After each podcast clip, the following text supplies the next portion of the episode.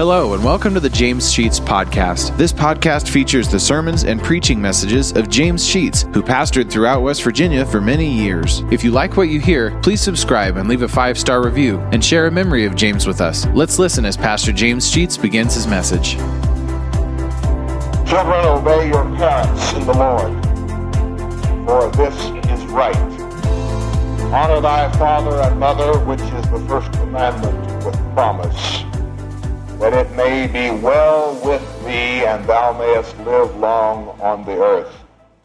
And ye fathers, provoke not your children to wrath, but bring them up in the nurture and admonition of the Lord. Let us pray.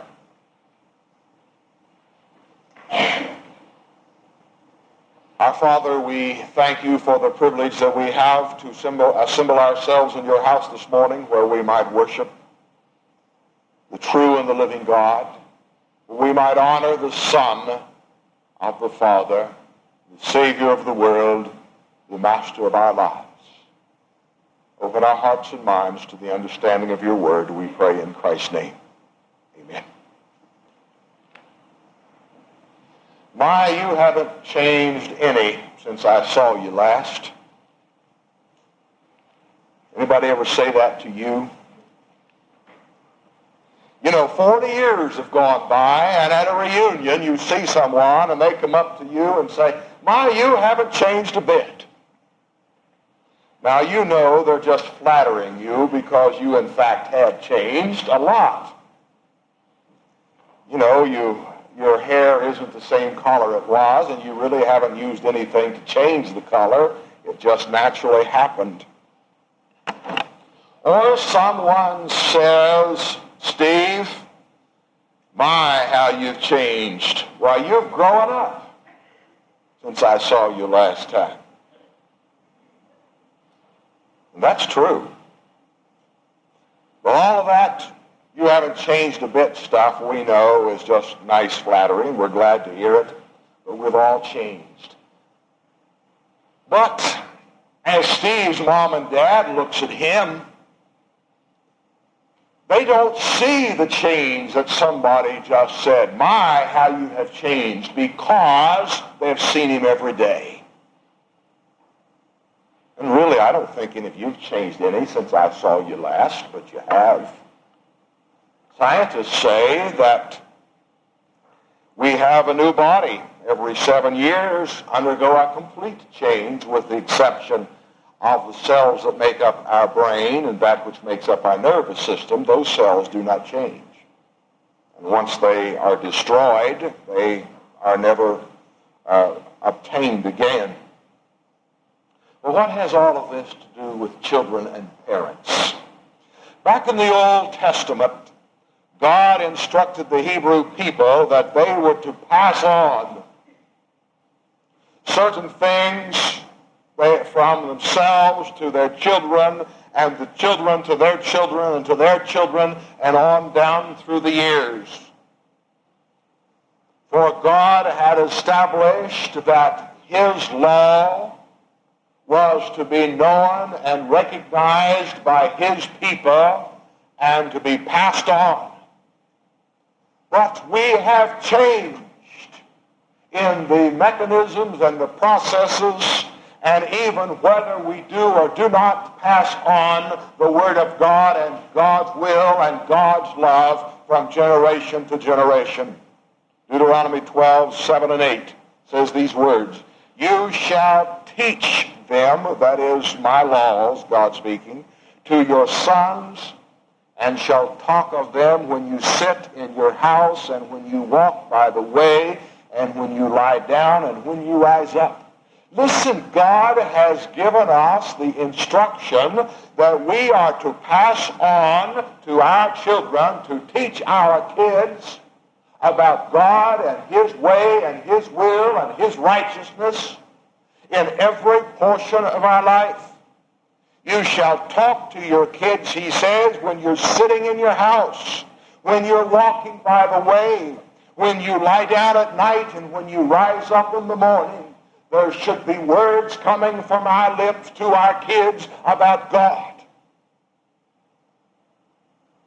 And I say we have changed over the years from the instruction that God gave to the Hebrew people in Deuteronomy to accomplish this until today's world. We do not speak of God to our kids when we walk by the way or when we sit in our house or when we go to bed or when we get up. Our society in general does not pass the word of God from its lips except to curse him. And even in our church, in our church family, we have failed utterly in so many ways to be sure that the next generation knows the God that we know. I'm afraid the family has fallen, desperately fallen. I want to say three things, first of all, about the family and its going away from the teaching that God instructed even in the Old Testament as to why this has happened, why the family is deteriorating. Number one, it's because every kid born in this world has a sinful nature. Well, that's nothing strange. Several years ago, there was a movement on a national level deal with crime and delinquency amongst young people in our country. At that time, I was appointed to be a member of the Commission on Crime and Delinquency in Wood County. I'm sure you had a committee or commission here in Boone County at that time. There were uh, commissions established all over the country to try to address the problem with our young people because of the tremendous delinquency problem that, that we had then and still have. The Minnesota Crime Commission made a statement. I want to read it to you. I typed it out on this card that I might keep it. There's something I want you to hear that it has to say. It says, every baby starts life as a savage. He is completely selfish and self-centered. He wants what he wants when he wants it. His bottle, his mother's attention, his playmates' toys, his uncle's watch, whatever. Deny him these, and he sees with rage and aggressiveness, which would be murderous were he not so helpless. He's dirty, he has no morals, no knowledge, and no developed skills. This means that all children, not just certain children, but all children are born delinquent. If permitted to continue in their self-centered world of infancy, given free rein to their impulsive actions to satisfy each want, every child would grow up a criminal, a thief, a killer, a rapist. Now, maybe you don't agree with all of that, and I'm not quite sure that I do. But I want you to listen to a few things. If permitted, the last statement, if permitted to continue in their self-centered world of infancy, given free rein to their impulsive actions to satisfy every want, every child would grow up a criminal, a thief, a killer, a rapist. The key to that thing, if permitted to continue in this infantile approach to life of having what he wants, when he wants it, as he wants it, in spite of whose it might be, he will end up being this type of individual. And I am concerned that our families have deteriorated to the place that so many of them are not allowing or instructing their children to grow up. We still have adults who are kids, who are infantile in their approach to life, who believe that the world owes them something and they're out to get it whatever they might have to do to accomplish it. Those who are criminals, those who are thieves and killers and rapists, in a great degree are infants that never were uh, instructed in the ways of God in our society. Secondly, a reason that our families are falling apart and we have all of the problems with delinquency that we have in today's world, uh, we've got to remember is that Satan is endeavoring to influence this world. I'm not going to spend a lot of time on this because we spend so much time on it from time to time. God's plan is to build and strengthen. Satan's plan is to undermine and destroy. And listen, Satan is working hard at his job. He is going to undermine and destroy our social uh, strata if he possibly can. We are nearly on the verge of a breakdown in the, in the social structure of this country because there are growing numbers of people who have no morals, no respect, no knowledge of what is right and wrong because kids have been allowed to grow up without any good instruction from the church or from the home. And thirdly, I want to say that the reason that we're seeing this happen is the influence of humanistic philosophy. Now, let me, what do I mean by that? There are lots of people today in this world who believe the family is old-fashioned. And they are teaching and preaching that it ought to be done away with. Let me quote just one such person they believe the child ought to be freed from the influence of the parents. And you have heard of times when kids, kids, juveniles, have been able to sue their parents and win a monetary settlement from the courts. This has happened. Now, listen to this. To free the child, we must do away with parenthood and marriage. We must settle for nothing less than the total elimination of the family. That is being taught in our society. It's being taught by some college professors. It's being preached by some politicians. That we must get away from this old-fashioned thing called marriage and parenthood. The Marxist goal is to make every child a ward of the state. The Hare Krishna religious group in Moundsville that I know a considerable amount about because I'm up there from time to time and have to deal with them. They take their kids away from the parents as soon as they are weaned and put them in, in protective custody of other people. The parents see them once a day at mealtime, and that's all. They don't have them in the home to sleep, and only at meals do they have any social contact with their kids because that, quote, religious group wants to bring those kids up to act and react just exactly the way they want them to. There is no opportunity for the influence of the family. This type of philosophy in our society today to liberate the child is advocating that the child ought to be liberated from traditional values. They ought to be liberated from parental authority. They ought to be liberated from physical punishment. They ought to be uh, liberated from religion and from patriotism. And they ought to be allowed to have total freedom to do whatever, and particularly total sexual freedom. This is being advocated and preached in, in our country today.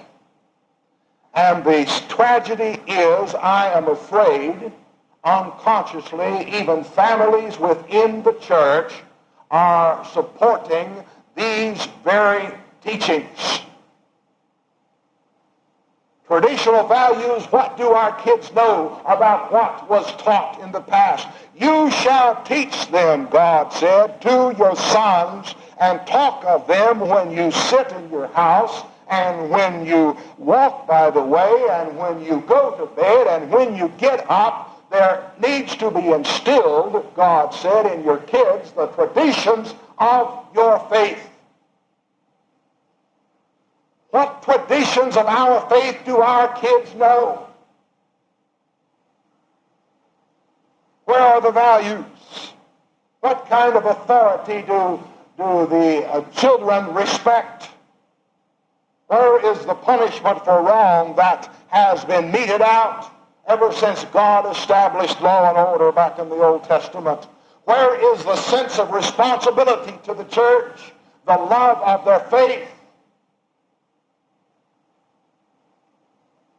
Where's patriotism? I shudder every time I go to a ball game, coach, to see the numbers of adults as well as kids who have no respect, respect for the flag and the national anthem, who see no reason to stand at attention with their hand over their heart and say, I pledge allegiance to the flag of the United States of America. Nor do we see any allegiance to this flag, the Christian flag, and the Savior for whom it stands. Our church families are supporting the uh, destruction of our own faith by not insisting that our kids must also have certain uh, things instilled within them, and that they are instructed and that they are required to perform in certain manners. The Old Testament people believed that children were a gift of God. Psalm 127, 3 says, Behold, children are a gift from the Lord. People don't believe that today. There are more parents who are believing that children are a burden from the devil than they are a blessing from God. And unless we have parental commitment to the teaching of our children, we're going to wake up someday and discover that we have lost our kids to organizations like the Hare Krishna Movement in Moundsville. We're going to discover that we have kids that have no morals. Kids who would never think of saluting the flag or respecting authority because it has not been instilled in them when they get up and when they go to bed and when they walk by the way and when you sit in your house as God instructed. Chapter 6, verse 1 says, Children, obey your parents. Honor in the Lord. Now that word in the phrase in the Lord has been misinterpreted. It probably ought to read, for our understanding, children obey your parents for the Lord's sake, or for the honor of the Lord. For parents are God's stewards of all that he has given us, and our children are part of that stewardship. And we are responsible for the manner in which our kids are brought up. But he goes on to say in the last phrase of that first verse, for this is right. It's right. It's as it should be. When there is disobedience, there is family decay. You all have seen it, and perhaps I hope you have not experienced it, but perhaps you have experienced it. Whenever children will not honor mother and father, you can be sure they're not going to honor teacher, nor are they going to honor policeman. Those kids who go to Florida over Easter and are totally, have totally thrown themselves to the wind I'm sure in many cases are going down there without the blessing of their parents, and if the parents have blessed them, they have blessed them into eternal hell in many cases. To think that we can go wild because we're teenagers is an idiotic unresponsible attitude, and any adult who would support irresponsibility of that nature amongst kids needs to take another look at themselves in relationship to what God says in his own word.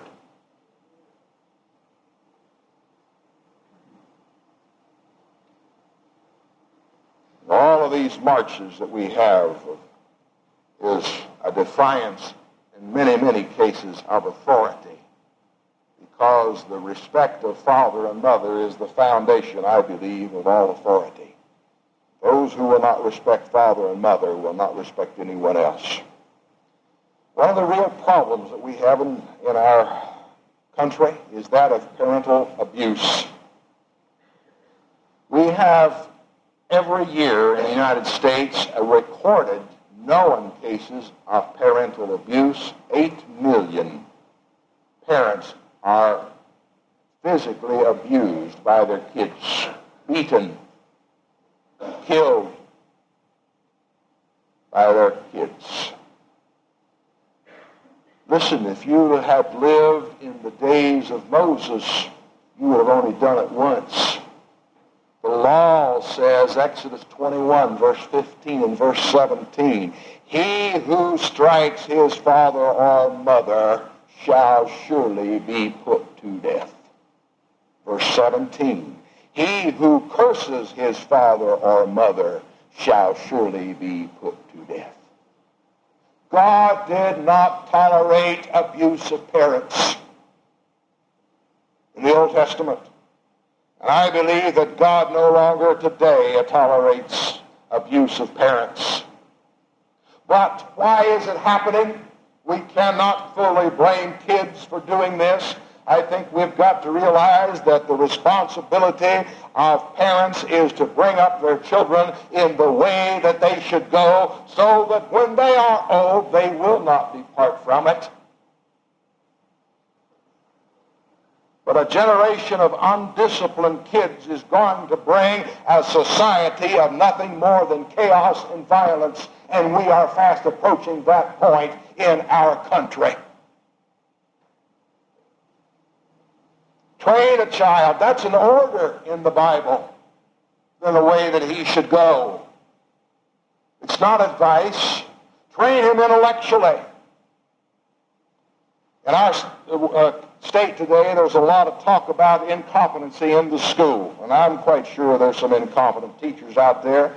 But listen, that's not where the incompetency is. The incompetency is in the home where mothers and dads haven't even begun to assume the God-given responsibility of training their children. And when families want to send sow's ears, as the old saying goes, to school and expects a teacher to return a silk purse, is going to become very disappointed in the process.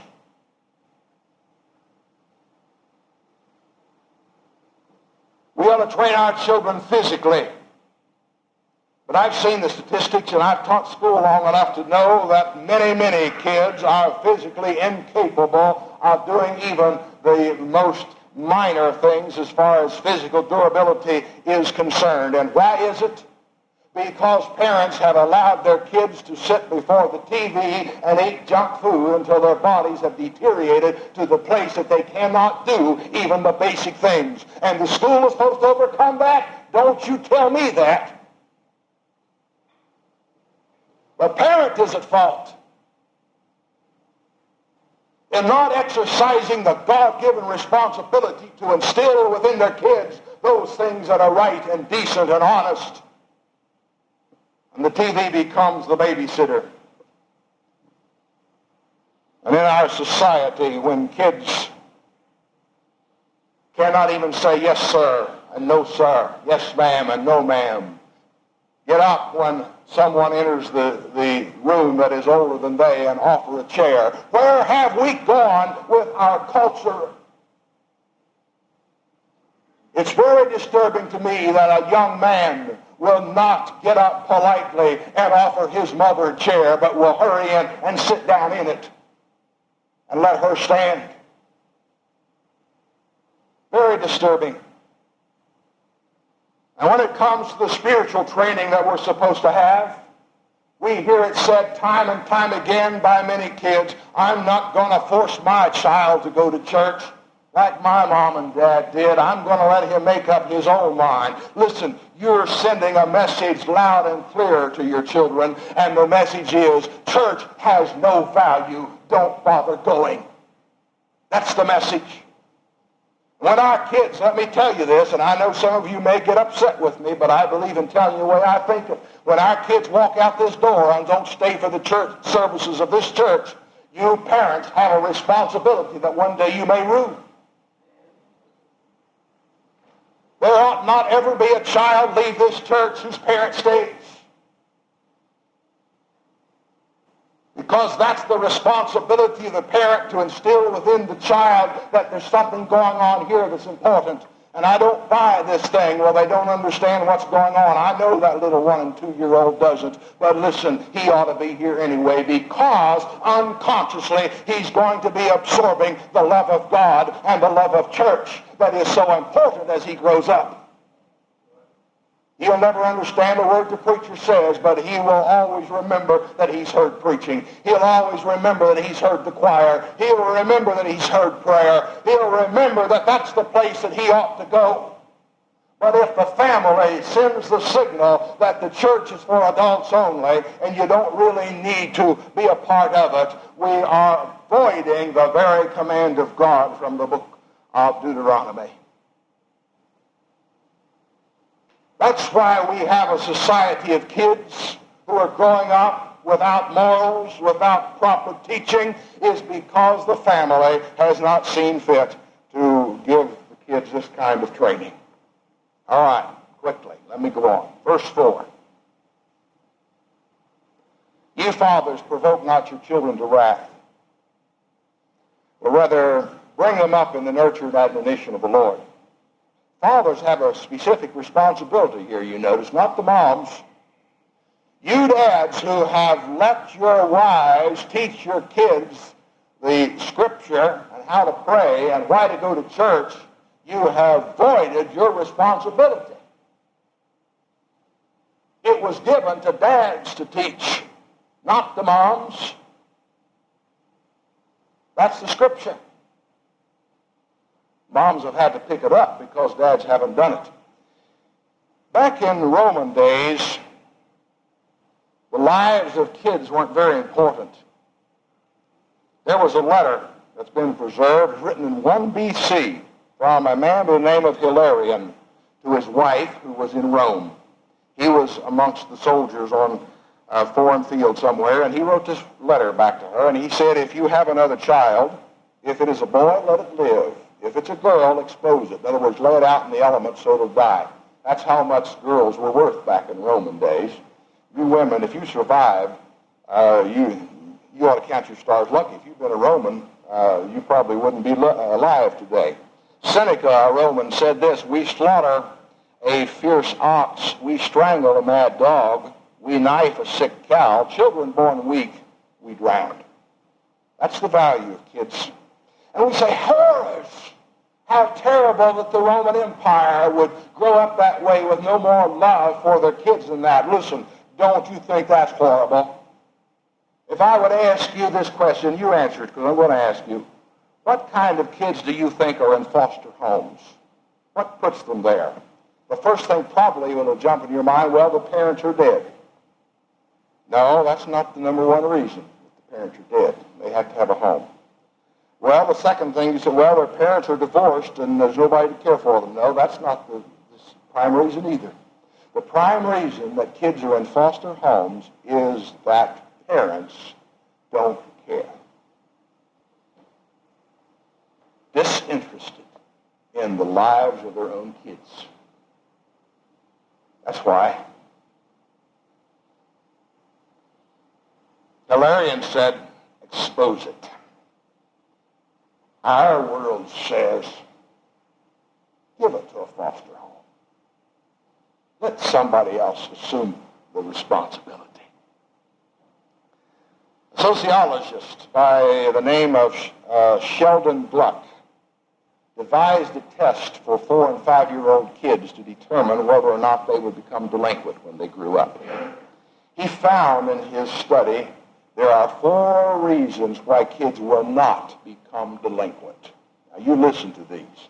Kids will not become delinquent, for the most part. There'll be a few exceptions, I suppose, if the following four things are adhered to. Number one, and most important, is a father is firm and fair in discipline.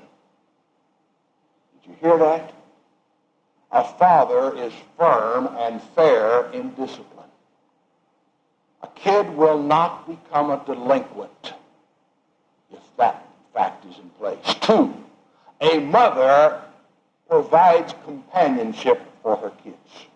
She spends time with them. She plays with them. She loves them. She covers them. She does all the things that a mother ought to do. If a mother provides companionship her kids will not be delinquent. Three, parents demonstrate love for each other. Did you hear that one? Parents love each other. Kids won't be delinquents when parents love each other. And fourthly, the family spends time together. Many times, particularly men, I've been as guilty, I suppose, as anybody else, does not take the time that he needs to spend with his family until it's too late and he looks back on it. I think many times of the things now that I should have done then, but it's too late now to do it then. It needs to be done when the child is at home and is there.